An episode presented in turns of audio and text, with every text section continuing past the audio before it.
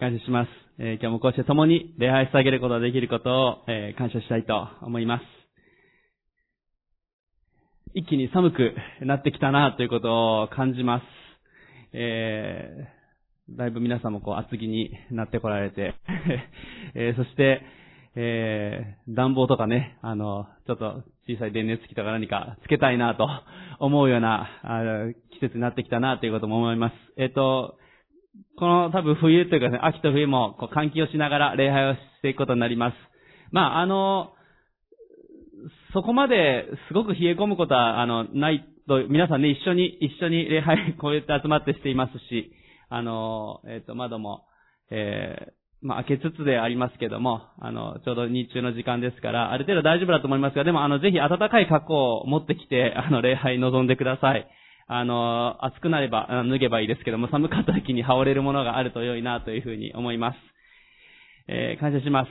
えーここは最近、あの、動物と、あの、聖書のところの箇所から何回かメッセージをしてきています。えー前回は、あね、えーワシについて、えメッセージをさせていただきました。えーそして今回ですね、どこからメッセージしようかな、と思いつつ、え選んだのは、鹿を選ばさせていただきました。えーまあ、え詩編42編の鹿のように有名ですね。えー谷川の流れを慕う鹿のようにという箇所ですけども、えー今日この箇所から、え私たち共に、えー、御言葉からあ見ていきたいなというふうに思います。え早速御言葉をまず読んで、それからお祈りしたいと思います。詩編の42編を、え開いていただければと思います。詩編42編、1節から、少し長いですが、11節をお読みしたいと思います。詩編42編の1節から11節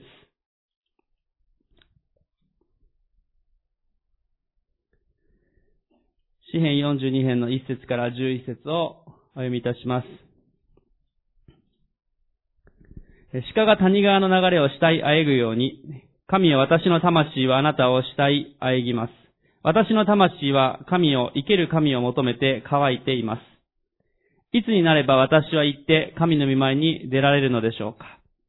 昼も夜も私の涙が私の食べ物でした。お前の神はどこにいるのか？と人が絶えず私に言う間、私は自分の内で思い起こし、私の魂を注ぎ出しています。私が祭りを祝う群衆と共に、喜びと感謝の声を上げて、あの群れと一緒に神の家へとゆっくり歩んでいったことなど、我が魂よなぜお前はうなだれているのか。私のうちで思い乱れているのか。神を待ち望め、私はなおも神を褒めたたえる。三顔の救いを。私の神よ、私の魂は私のうちでうなだれています。それゆえ私はヨルダンとヘルモンの力、またミツアルの山からあなたを思い起こします。あなたの大滝の轟に、淵が淵を呼び起こし、あなたの波、あなたの大波は皆私の上を越えていきました。昼には主の、主が恵みをくださり、夜には主の歌が私と共にあります。私の命なる神への祈りが。私は我が岩をなる神に申し上げます。なぜあなたは私をお忘れになったのですか？なぜ私は敵の虐げに嘆いて歩き回るのですか？私に敵対する者たちは私の骨を砕くほどに私をそしり、絶えず私に言っています。お前の神はどこにいるのかと。我が魂よ、なぜお前はうなだれているのか。なぜ私のうちで思い乱れているのか。神を待ち望め。私はなおも神を褒めたたえる。私の救い、私の神を。お祈りします。愛する手の神様。主よ今日もあなたの前に私たちが共に集い、御言葉から、そして主よあなたから私たちが語られ、導かれることを感謝します。今日この中におられる中にも、今、魂がうなだれている、弱っておられる方もおられるでしょうか。思い乱れてらっしゃる方もおられるでしょうか。主をどうぞ、私たち本当に心がくじけそうな時も実際にあります。しかし、神を待ち望め、なおも神を褒めたたえると、今日ここに私たちが共に礼拝するものとして来ていることを感謝します。主をどうぞその心をあなたが受け取り、そしてどうぞ御言葉からあなたが今日も語り、お一人お一人を、またこの教会を励ましてください。導いてください。またオンラインで礼拝を下げてらっしゃる方々、CD で礼拝を下げてらっしゃる方々もおられます。そのお一人お一人のその場所にも主の臨在が豊かにありますように、特に病んでらっしゃる方に癒しがありますように、お祈りいたします。主を今日も期待いたします。主イエスキリストの皆によってお祈りします。アメン。ね感謝します。この詩篇の42編は、特に最初の一節が有名です。鹿が谷川の流れを慕いあえぐように、神よ私の魂はあなたを慕いあえぎます。非常にこう詩的な、あのー、もう情景がすごく思い浮かぶ、ものではないかなというふうに思います。えー、まあ、最初に少し写真をですね、出したいと思って用意しています。出ますでしょうか？出ますか？ちょっと出ないかな？あ、出ました。はい。あの、まあ、これイスラエルの、あの、鹿なんですけども、まあ、実はあの、えっと、イスラエルの鹿は、あの、かなりこう、取り尽くされたり、あの、獣だったり人にですね、あの、取り尽くされたりしてですね、実際には一時的にま絶滅というか、あの、そういう状況にありました。で、あの、まあ、もともとイスラエルに中心にいた、あの、鹿だったんですけども、えー、違う地域、まあ、えっ、ー、と、イランとかですね、あちらの方とかにいたものを、まあ、逆輸入するような形で、今、もう一度ガリラヤ湖の近くのあたりで、えー、もう一度こう、繁殖させているということが、あ言えます。で、あの、ちょうど今日のこの箇所のですね、鹿が谷川ののこの鹿っていうのは、特に目近という言葉が使われていますので、あの、まあ、こんな感じですね。あの、角のない、えー、鹿のこのイメージが、ちょうどここの場所にある、えー、箇所の鹿のイメージになると思います。まあ、さっきもあの、量で狩られると言いましたけども、もう、あの、肉が美味しいと。まあ、あの、私もね、郡上の方とか白鳥の方のメッセージに行くと帰りにこう、向こうの地元のところのこう、買い物コーナーとかやるとあの、ジビエ料理というかですね、いろいろ、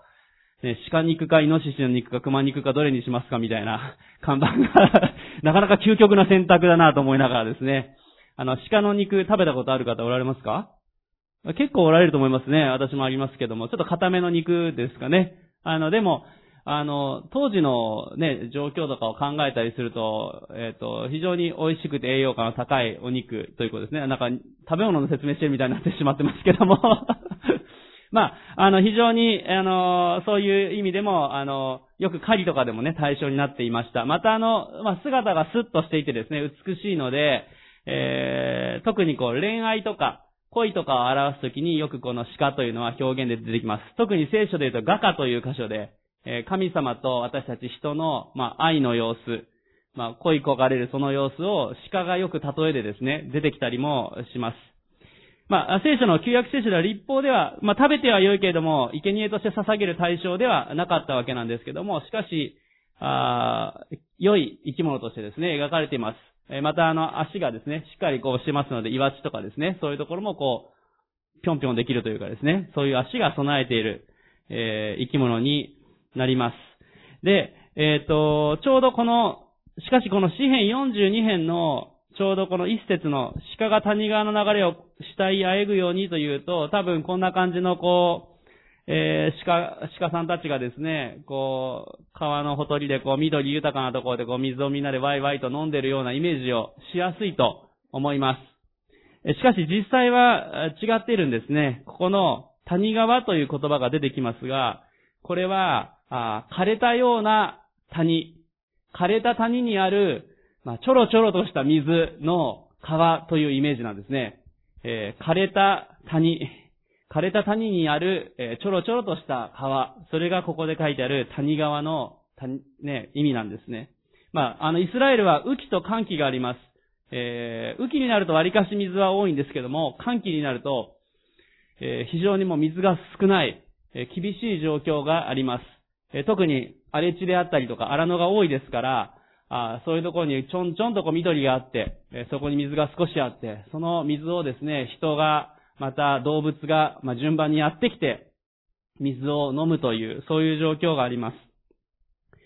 えー、ですからこの鹿が谷川の流れを下へあえぐようにというこの鹿が谷の水というのはですね、枯れた谷のところに、まあある意味命がけで一心不乱にまあ、それ飲まないと命に関わりますから、鹿にとって。枯れた谷で一心不乱に水を飲む様子、えそれがこの死体あえぐようにという姿になっています。あの、すごく順調な、なかなかすごい緑豊かなところでこう、ね、天国のような場所で飲んでるというイメージでは逆にないですね。で、ちょうどイメージしやすいので、私がイスラエルに行った時の写真を出しますが、まあ、これはイスラエルの荒野の中にある、まあ、エンゲディという場所、ダビデ王様がですね、えー、サウル王から逃が逃げていった時に、これ、視界のほとりのあたりにあります。えー、荒れ地の中に緑がこうしてあるわけです。まあ、緑があんまりないじゃないかと思うかもしれませんが、これはかなり緑が豊かな場所なんですね。えー、こうやって緑があるっていうことは、下に地下水が流れているという証拠ですから、えー、下に川が流れていて、えー、ですから少し水がちょろちょろと出てる場所があるんだっていう証拠になるわけです。え実はこの詩篇の42編は、指揮者のためにコラビトのマスキールとあります。コラビトというのは、まあ、ダビデ王様の時代もまあ、あの、本当は、ね、あの、モーセの時に、このコラの先祖というのは、あの、罪がゆえに血が割れて、そこで生きたまま落ちていったということが書かれていますが、その子孫を主は、あ用いられて、彼らを宮で賛美するものとして用いられました。そのコラビトのマスキール、式によるものだっていうふうに書いてあります。しかし、この詩篇の42編はおそらく、え、ダビデ王様が歌った、もしくはダビデ王のその様子を歌ったもの、ま、本人なのか、また、もしくはその周りの者がその様子を歌ったんではないかというふうに言われています。え、おそらくこのダビデ王様の、まあ、この後もね、ダビデの歌というのがこの第2巻というところの中にも出てきますから、えー、おそらくダビデではないかというふうに言われている詩篇です。まあ、ただ明確にね、それ書いてありませんけども、ですから、このちょうど写真でこのエンゲディというですね、ダビデ王様がサウル王から逃げていったこの場所、えー、この場所にも鹿はやってくるんですね。えー、次の写真を、まあ、これはあの鹿ではなくて私たちのツアーで一緒に行った時の、あの、様子の、えっ、ー、と、写真ですけども、このエンゲディのところにある水です。あの、まあ、この時は鹿ではなくて人々が そこにいる感じですけども、えー、これあの水が非常に多い時期に私行きましたので、えー、多い方です、これでもね。えー、ですからこれよりもうちょっと少なくてそこに鹿が一生懸命やってきて水を飲もうとしているとしたら、かなりもう本当に死体あえぐかのようにこう、頑張って飲む様子っていうのは思い浮かぶでしょうか。えー、ダビデはきっとあのサウル王から逃れていった時に、この荒れ地のところで、えー、まあ、ここに隠れ住んで、えー、そして、おそらくここの水も飲んでいたわけです。えそこに、え、夕方以降になるとこう鹿とかがやってきてですね、飲みに来るわけです。え、その様子を、え、見ながら、あその様子を思い浮かべて、この詩篇の42編を歌ったんではないかな、ということが言えます。ちなみにちょうど私がイスラエルに行った時も次の写真を見ていただくと、あの、これはね、ヤギの種類のアイベックスってやつですけども、あの、まあ、鹿はあまり、あの、いないですけど、アイベックスもわりかし、あの、絶滅危惧種というか、あまり少ないんですけども、ちょうど私たちあの、荒野のところに行ったら、偶然朝、日の出を見に行ったら、えー、やってきてですね、ぴょんぴょん飛び跳ねながら、すごい崖なんですけどね。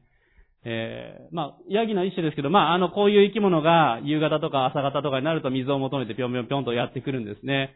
えー、おそらく、あの、ダビデがいたエンゲリのあたりにも鹿もそのようにやってきて、えー、いたんではないかなと思います。えー、ダビデはそれを思い浮かべていた、そのように思います。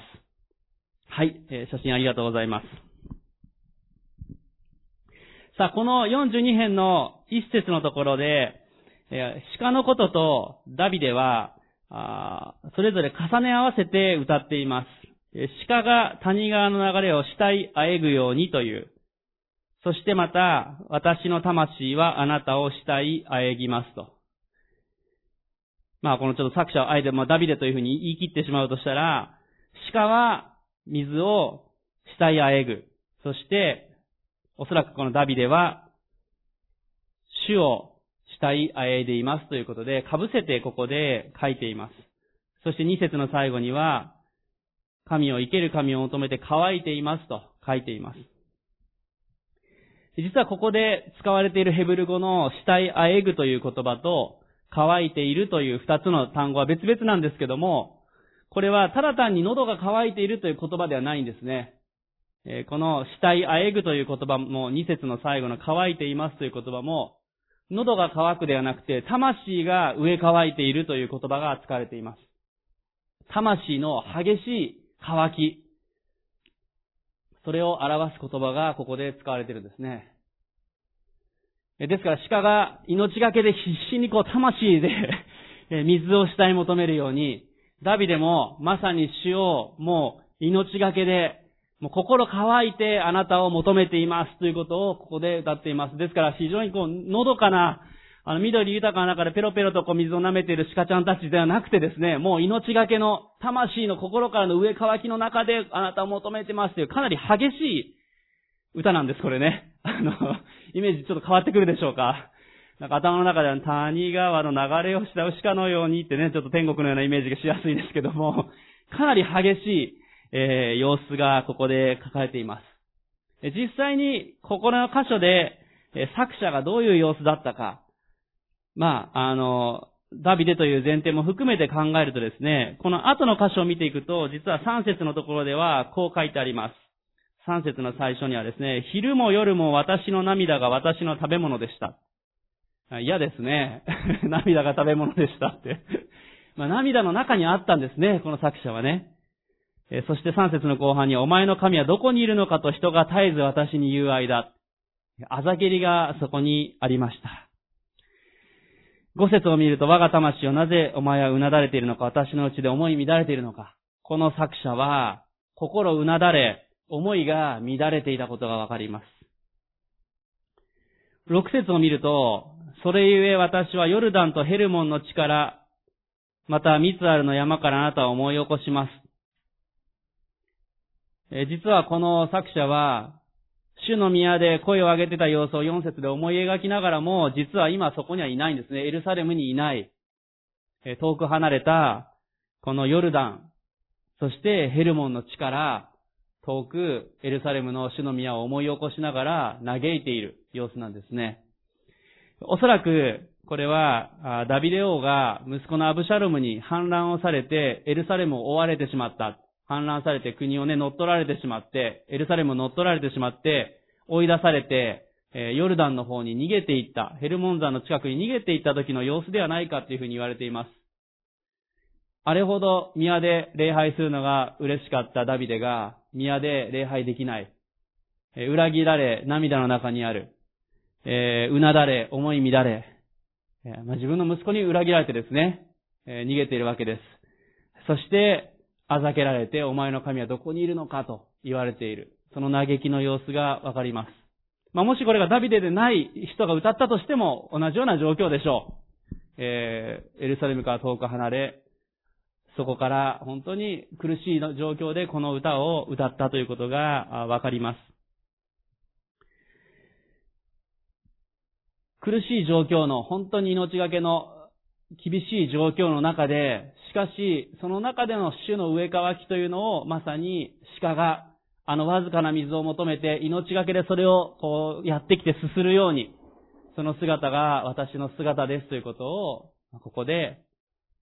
ダビデは歌っているわけです。もう精神的にも追い込まれている状況です。まあ、ある学者たちはですね、まあ多くの人たちは、この時にこの作者は、まだダビデは、鬱の状態だったんじゃないかというふうにも言われています。えしかしこの困難の中で何が起こっているかというと、困難の中で実はこの作者に神への激しい植え乾きが起こっているということです。先ほどこの乾くというのは魂の乾きだって言いました。困難や苦難っていうのは嫌なものです。涙を食べ物にしますって嫌ですよね。嫌です。でもその困難や苦しみの中で実は神への魂の植え替きというのが与えられるということも事実あるということですね。えー、まあ実はこの詩編42編の最初のこの鹿が谷川の流れを下へあえぐようにって、まあ有名な、あのまあちょうど先週のワーシップでやりましたけど、谷川の流れをした牛かのようにってよく皆さん歌われるあのワーシップはですね、アメリカの方が作られた賛美ですけど、あのワーシップ作った方は、あの、実はあの、シアトルの学校の先生してた方で、えー、大失恋をしてしまって、えー、そしてあの、 Christ for the Nations というですね、あの、違う、えー、テキサス州にあるところの神学校にこう、夏の間、えー休暇でしょうか、その時に行って、友人に勧められて断食をしなさいと。えー断食をして食事を断って水だけを飲んで19日目に、この谷川の流れを慕う鹿のようにの賛美が与えられたそうです。ピアノを弾いてたら。えーで、もうこれは神様と私だけの賛美だって言ってね、ちょっとそういう背景がありますから、あんまり紹介してなかったらしいんですけど、ある時人前で弾いたらそれが人気になって、え世界中で今歌われてるというですね。えーですから、この何か重なる部分があります。人生の失敗というか人生の苦難の中で、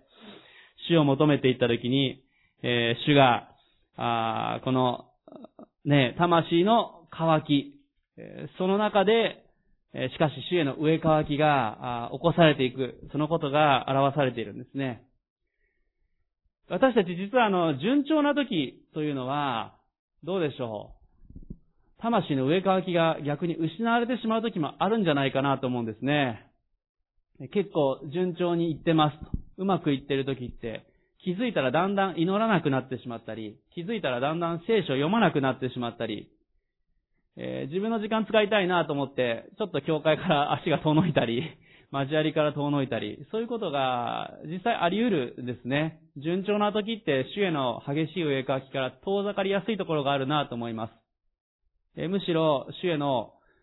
主というかあの、苦しみの中、本当に困難の中でこそ主の、主への強い上かきというのが生まれる、そういう部分があるなということを思います。それはあの悪いことではありません。そして、まさにこの詩編42編で歌われている、え通りだと思いますね。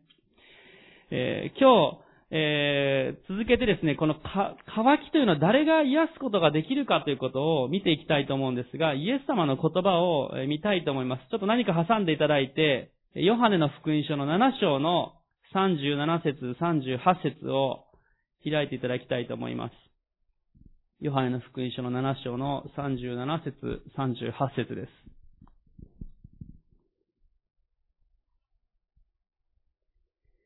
ヨハネ7章の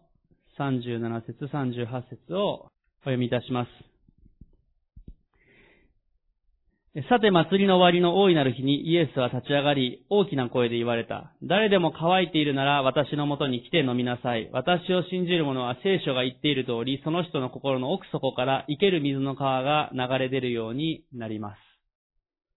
アメン。まあ、この祭り、主の前にこう人々が本当は出ていく時です。しかしその時に、イエス様は大きな声で言われたと。心の渇きがある者は、主の前に来なさいと。私のところに来なさいと。そしてイエス様が、この生ける水を豊かに私たちの心に溢れさせてくださる。その渇きを癒すことができるよと宣言されました。イエス様だけが私たちのこの心の渇きを癒すことができます。主だけがこの心の渇きを癒すことができます。谷川の流れをした牛鹿が、あの乾いた谷の谷底にあるわずかな水ですけども、それを必死にこう飲む。それで命が得られるように、私たちも必死にこの主に、ある意味しがみついて、主から受け取る、主から命の水をいただく、そのことによって私たちは渇きが癒されるんだということです。まあ、この祭りの終わりの日にというのもですね、面白いなと思います。えーえー主を確かにこの儀式的にこう集まる祭りの時、しかも終わりの大いなる日ですからね。えーしかし、えー見た目のそのようなものだけでは、えーただの集まりでは、実は心の渇きは癒せないよと言ってるわけですね。まあちょうど来週、あの、岐阜は信長祭りですか。キムタクがやってきますけれども、えキムタクがやってきても、信長祭りがやってきても、心の渇きを癒すことはできません。ちょっとあの、芝市長が聞いてらっしゃったら怒られるかもしれませんけれども、楽しい時は楽しいでいいと思います。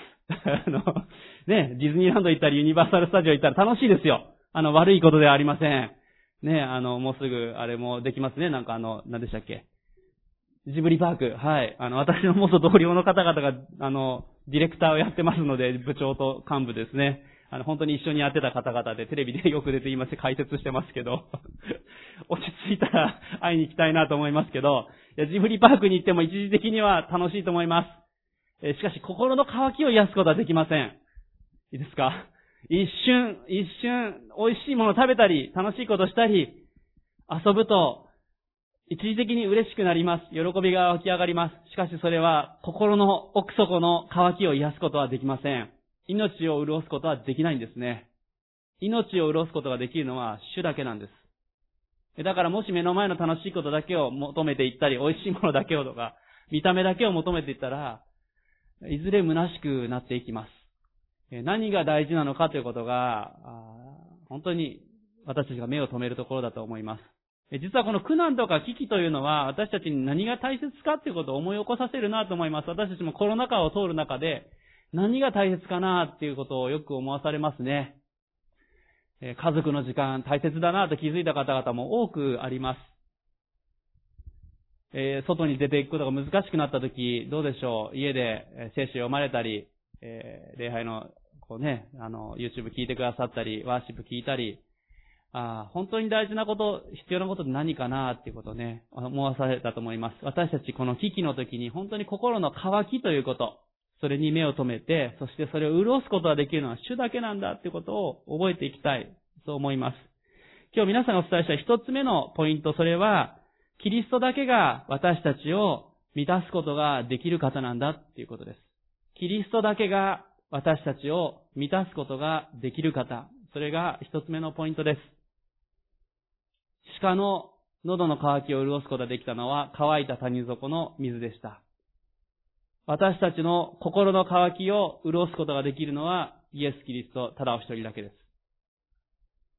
それ以外のものは一瞬潤されたように感じるけど、それは生ける水ではないということです。流れ出ることはありません。あの、開きませんけども、新約聖書の中でイエス様が出会ったサマリアの女という女性がいました。5人の男性と別れ、そして6人目の方と一緒に住んでいるけども、しかし心満たされていなかったわけです。彼女は、人々からのけ者にされ、一人で昼間に水を汲みに来ていました。普通女性たちは朝早くか夕方に何人かで水を汲みに来るものですが、彼女は一人で孤独に昼に汲みに来た。しかしイエス様はその女性の前に来て、ねえもう水を汲みに来なくても良いように生ける水を欲しいかと聞いたときに、あのサマリアの女は私にその生ける水をくださいと。私の内側から溢れ出るようにして欲しいと願ったわけです。そして、イエス・キリストを信じていったときに彼女は変えられ、町が救われていったことが、ヨハネの4章のところに書かれています。ね。人の魂の渇きを癒すことができるのはイエス・キリストだけです。今日皆さんは心乾いておられるでしょうか？まだクリスチャンでない方、この中におられたり、またオンラインで礼拝されている方もおられるかもしれません。その方の本当に渇きを癒すことができるのはイエス・キリストただお一人だけです。またクリスチャンの私たちもイエス様を信じていても心乾く時があるんですね。それは、あります。なぜならここでも、先ほどの詩篇の42編もそうです。あの詩篇を書いた人は、神を信じる者です。そしておそらくダビデだっていうわけですよね。いや、信仰者ですよ。信仰者でも、うなだれ、思い乱れ、心乾く、そこを通るということです。えー、かっこつける必要はないわけですね。だって鹿がこう水をガーッとこう頑張ってこう吸い寄せてこう飲むように私はあなたを求めますというふうにあの作者は歌っているわけです。私たちも同じように死を求めて大丈夫なわけですね。では私たちがどうしたらこの魂の渇きを癒していくことができる、その歩みをできるかということを続けて詩編42編に戻ってですね、見ていきたいと思います。詩編42編の4節を見たいと思います。詩編42編の4節詩編42編の4節をお読みいたします。私は自分の内で思い起こし、私の魂を注ぎ出しています。私が祭りを祝う群衆と共に喜びと感謝の声を上げて、あの群れと一緒に神の家へとゆっくり歩んでいったことなどを。ここで、この作者は、この私は何をしたかというと、思い起こしたんだっていうですね。何を思い起こしたのかっていうと、後半にある通り、あの祭りの時に神の家に、主の宮に向かって群衆と一緒にわーっと喜び踊りながら出て行った時のことをって、えー、過去の恵み、過去の感謝なことを思い起こすということをここで作者はしているわけです。まず過去の恵みを思い起こす、そのことは大切なことです。ね、皆さんにとって過去に感謝なこと、恵みはありますでしょうか？いっぱいあると思いますね。思い起こせば、あれも感謝、これも感謝。どうですか？先週一週間思い起こすと感謝のことはありますか？ありますね。えー、今朝もあったんじゃないでしょうか。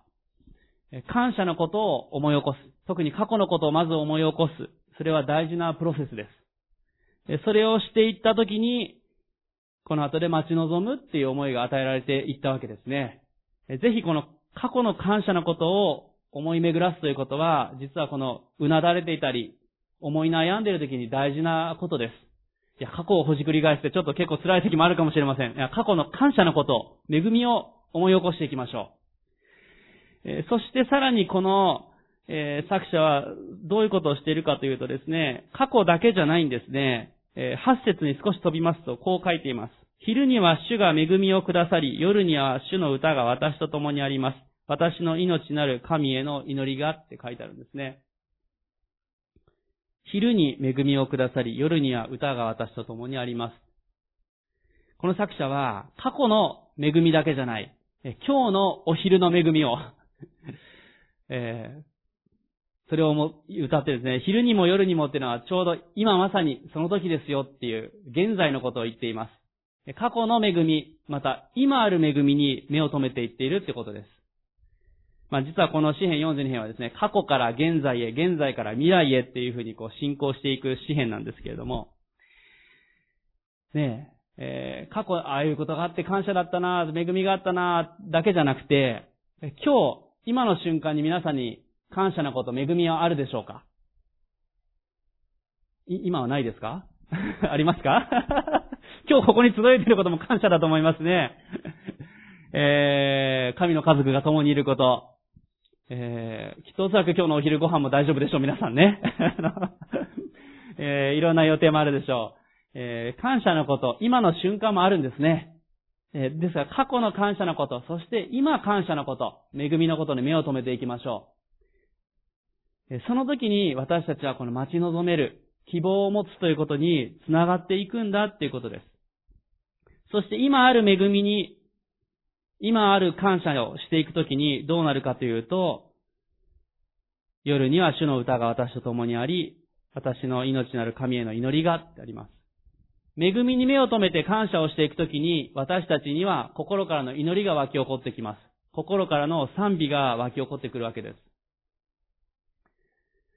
ねえー、ぜひ、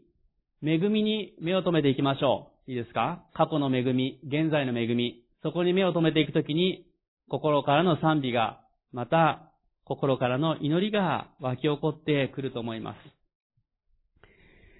また、ここの4節の少し戻りますが、私は自分のうちで思い起こし、私の魂を注ぎ出していますと。この作者は魂を注ぎ出すような、あの鹿が水をこう、あえぎ、慕うように、必死に祈ってるんですね。え皆さんが最後に魂を注ぎ出して祈ったのはいつでしょうか ねえ、えー、いや、私自身もそこまでこう、なりふり構わず祈るっていうのがですね、毎日できてるかっていうと毎日じゃないかもしれません。えでも、魂を注ぎ出す祈り、それは主を動かす、主に届いていく祈りだなということを思います。しかしこの魂を注ぎ出す祈りというのは、さあ、魂を注ぎ出す祈りをしましょうって今私が言ってもですね、できるかというと、やはり大事なことは、感謝のことを思い起こし、恵みを感謝し、そして主を賛美し、そして心から注ぎ出して祈り、賛美していく中で、この魂を注ぎ出すということができていくんじゃないかなというふうに思います。ね、えー、ぜひ、えー、この、えー、恵みを思い起こして、そして祈り続けていくということが私たちにとって大切です。実際この作者、まあおそらくダビデの状況というのは、この詩篇42年も行ったり来たり実はしているんです。この一節二節ので主よあなたを求めてますと言いながらも、二節の最後には、いつになれば私は行って神の御前に出られるでしょうかと言っています。そして四節のところで、主よあなたを思い起こして感謝ですと言っています。でも五節を見るとまた、私の魂をうなだれているのか、思い悩んでいるのかと言っています。八節見ると先ほど言った通り恵みをくださり、歌が共にあり、祈ってますと言っています。じゃあ回復したかと言ったらそうじゃないんですね。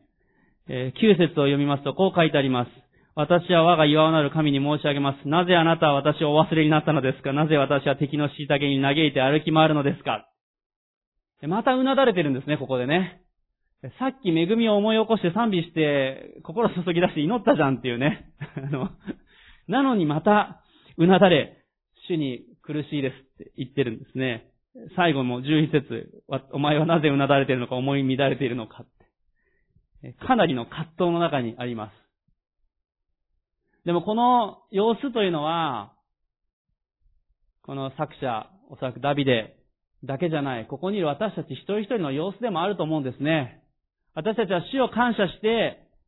恵みを思い起こして感謝します。賛美します。主を喜びます。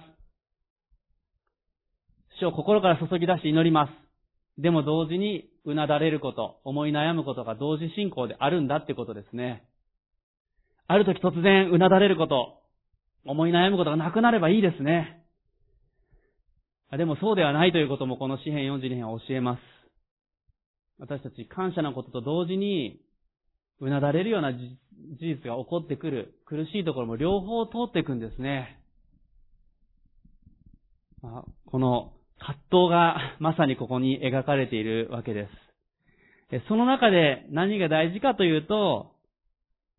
もちろんこの死を思い起こしていくこと、そして祈り続けていくこと、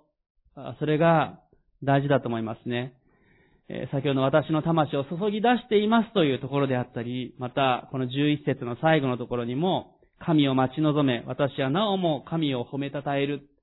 このなおもという言葉がすごく力強いなと思います。主を感謝します。主を褒めたたえて賛美します。祈ります。でも苦しいです。うなだれることがあります。思い煩います。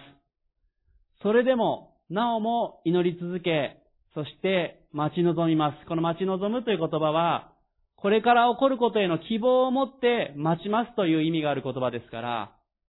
これから起こる素晴らしいことに目を留めて、なおも待ちます。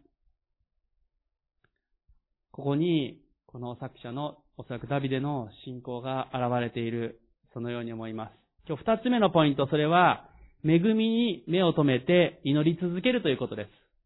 恵みに目を留めて祈り続ける。それが今日の二つ目の皆さんにお伝えしたいポイントです。恵みに目を留めて、そして祈り続けていきましょう。恵みに目を留めて祈り続けていく。もし恵みではないものに目を留めたら、祈れなくなってきます。苦しくなってきます。恵みに目を留めていきましょう。同時に祈り続けるということ大事です。祈りをやめない。なおも死を待ち望みます。このなおもということが私たちにとって非常に大事なことだと思います。粘り強い信仰、粘り強い祈りが大切と思います。えー、皆さんあの、マーガレット・ミッシェルっていう人、ミッチェルっていう人知ってますか？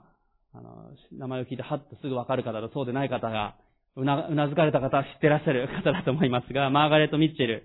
えー、まあ、この方はですね、えー、足を痛めてから小説をある時書き始め、えー、7年かけて一つの小説を書き終えたんですね。そしてこの小説を持っていろんな出版社を訪ね歩いて売り込んだわけです。えー、しかし、すべてのところで跳ねつけられてしまいました。誰も、このマーガレット・ミッチェルの小説に目を留めることがなかった。関心を示さなかった。まあ、普通だったら諦めるんですけども、彼女は諦めなかったっていうんですね。えー、必死に、えー、いろんなところを、それでもなお尋ね求め、えー、ある時、え、まあ、マクミラン社という有名な出版社の社長さんがアトランタというアメリカの場所に出張に来ていることを聞いた時に、なんと電車の駅、まあ、電車当時は汽車ですけども、汽車の駅まで駆けつけてですね、私の書いた小説の原稿です。どうぞ受け取ってくださいって言ってですね、もう無理やりのように渡して、その出版社の社長のカバンの中に入れてもらったんですね、その原稿をね。えー、しかし、この、えー、社長はですね、えー、読む気がなかったわけです。まあ渡すときにミッチェルは一生懸命読んでくださいね、読んでくださいねって言ったけど、もうなんとか受け取ったけど、その社長は関心を示さなかった。まあとりあえずもらっとくか、済ませとくかっていう感じでした。まあこの社長はですね、めんどくさそうに受け取って、カバンに放り込んで、え、放っておいた。え、ところがまあ、電車の中でも、この、連絡、電報がね、その電車、あの、多分、あの、寝台特急のようなものだったんでしょう。えー、連絡が来てですね、えー、ミッチェルからだったんですね。えー、お願いです。私の原稿を読んでくださいって電報が電車の中まで届いたっていうんですね。えー、参ったなぁとこの社長は思いながらも、それでも無視しました。えー、すると次の日もどうか読んでくださいって電報がやってきたんですね。え、そしてまたその次の日も、え、ミッチェルから、私の原稿を読んでくださいって、何度も何度も、え、やってきたわけです。え、仕方なく、この出版社の社長は原稿をついに読み始めたっていうんですね。えところが、あなんとその小説がすごく素晴らしかったので、読み始めたら、気づいたら、その目的地に到着したことも忘れてしまうほど、まあ、通り過ぎていったのか、終点だったのか私わかりませんけれども、目的地を通り過ぎてしまうほど、もう喜んでそれを読んで、この社長は没頭してしまったっていうんですね。そして、その小説は世に出されて出版されることになりました。それが、あの、風と共に去りぬというですね、小説なんですね。あの、風と共に去りぬの小説が世に出るためにはですね、マガレット・ミッチェルの命がけというかですね、諦めない、信仰というかですね、諦めない願い、もう何度も持っていき、え売り込み、電報まで書き、くどいほど必死なところが最後の一押しとなって、そしてついにそれが世に出ていく有名な小説となっていた。もし諦めていたら、あの小説は出てなかったということです。このことは私たちにも諦めずに祈り続けること、なおも死を待ち望むということを教えていると思います。私たちの死は祈りに必ず応えてくださる方です。私たちの言葉を聞いてくださる方です。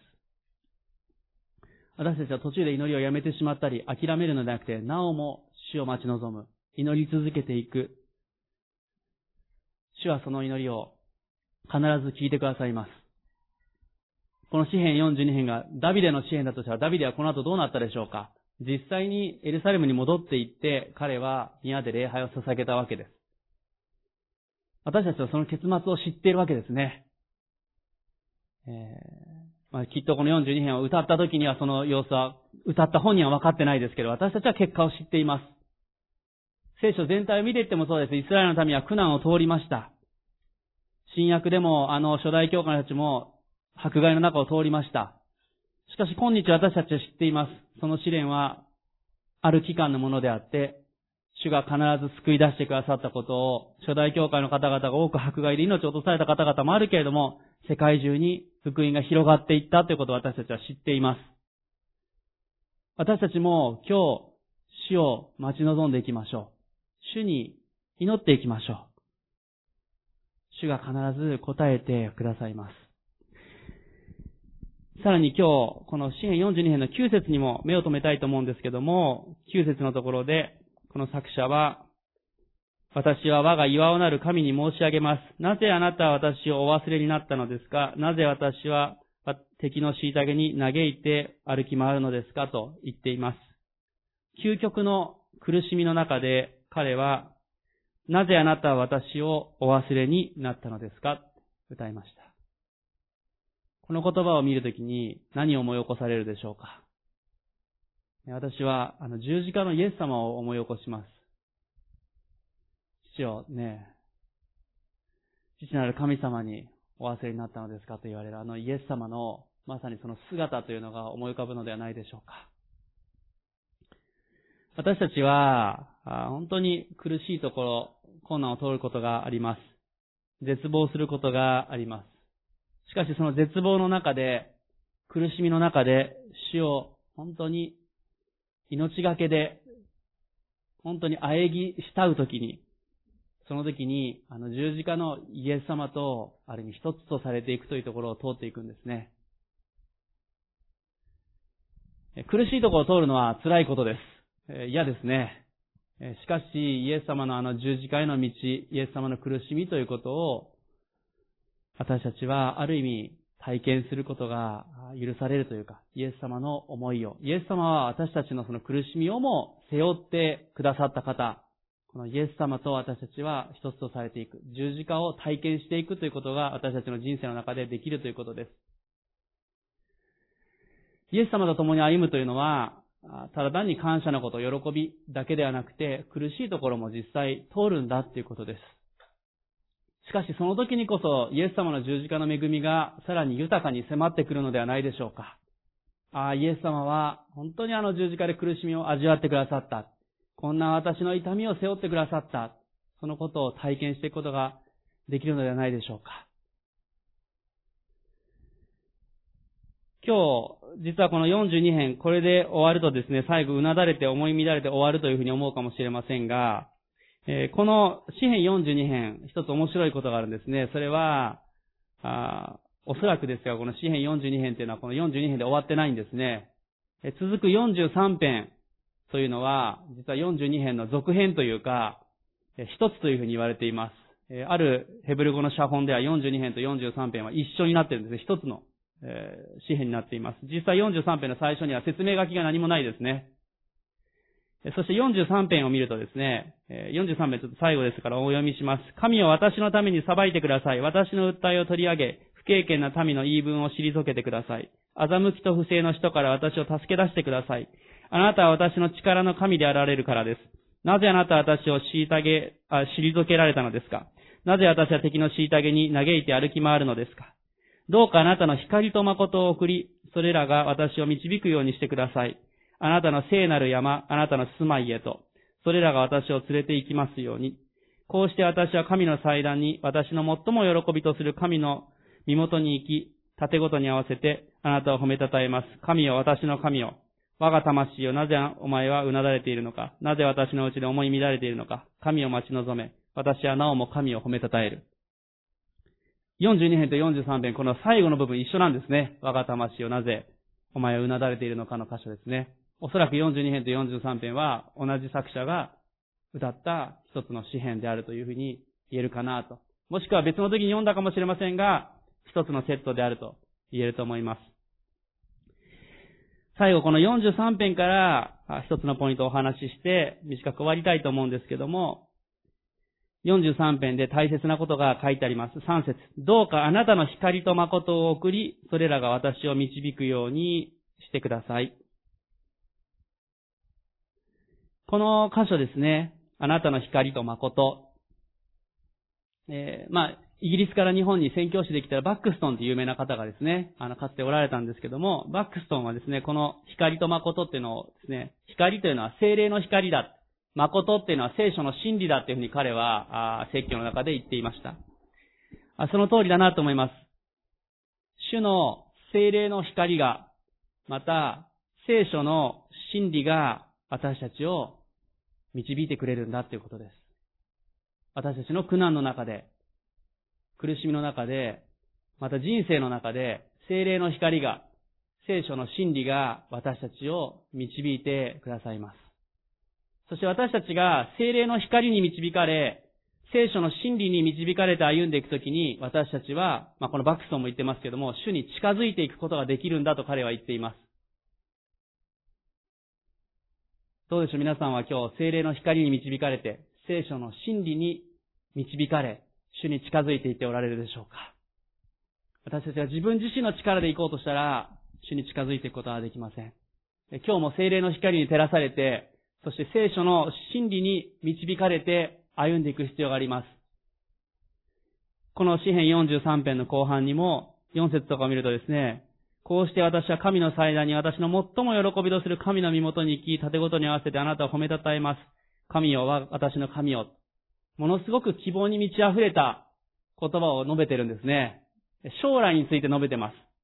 もう私は、まだいないんだけど、もう私は神の身元に行き、あの主の宮で私は褒めたたえますという希望に満ち溢れてるんですね。過去の恵みを感謝していたダビデが、現在の恵みに目を留めて、そしてついにはもう、もう間近で、主よあなたをもうここの、この問題から解決して、主よあなたを褒めたたえますってところにまで導かれていってるんですね。過去から現在へ、現在から未来へ、移っていっています。その秘訣というのが、あなたの光と誠に導かれていくということです。今日の三つ目のポイント、それは主の光と誠に導かれて歩むということです。主の光と誠に導かれて歩んでいきましょう。精霊の光に、聖書の真理に導かれて歩んでいきましょう。その時に死を待ち望む希望に満ち溢れた信仰が与えられていきます。事実、このダビデもそうですが苦しいです。え苦しい時は苦しいです。しかし、精霊の光に、聖書の真理に植え替えていきましょう。御言葉を読むのをやめるのではなくて、祈りをやめるのではなくて、祈り続け、御言葉を読んでいきましょう。精霊様に光照らされていきましょう。暗い道が精霊の光に示されて、開かれていくように。世の中の様々な出来事や常識ではなくて、聖書の真理に立って歩むときに、私たちは本当の希望を持って待ち望むことができます。この43編の最後にも、我が魂よ、なぜお前はうなだれているのか、なぜ私のうちで思い乱れているのかと言っていますが、しかし彼は神を待ち望め、私はなおも神を褒めたたえると、そのうなだれている気持ちや思い乱れている言葉に対して宣言しているんですね。私はなおも待ち望む。その信仰は、やはり精霊の光と、また、御言葉から来る誠、真理によって歩んでいく、そこから希望が生み出されていきます。今日も私たちは、それぞれ、私皆さん一人一人の状況をご存知ではない、知らないですけども、しかし、それぞれがいろんな問題を抱えておられる。もしかしたら心の闇の部分があるかもしれません。しかし、私たちには希望があります。過去の恵みもあるし、今も主の恵みがあるし、これからも主が導いてくださる感謝があります。究極的には主の見舞いに私たちは天で顔と顔合わせることがもう待っています。私たちは今日も宣言しましょう。神を待ち望め。私はなおも神を褒めたたえる。ね、宣言できることを感謝していきたいと思います。そして祈りをやめることなく、賛美をやめることなく、主を心から礼拝していきましょう。最後にお祈りしたいと思います。今、主の前に出ていきましょう。鹿が谷川の水を求めていったということが書かれていましたけども、本当に命がけで必死にわずかな水を求めてですが、首をこう避けて、こう曲げて水を飲むように、私たちも本当に主を心から求めていきたいと思います。今しばらく自由に祈りましょう。苦しかったり、心の悩みがあれば、どうぞ今祈ってください。主の前に出ていきましょう。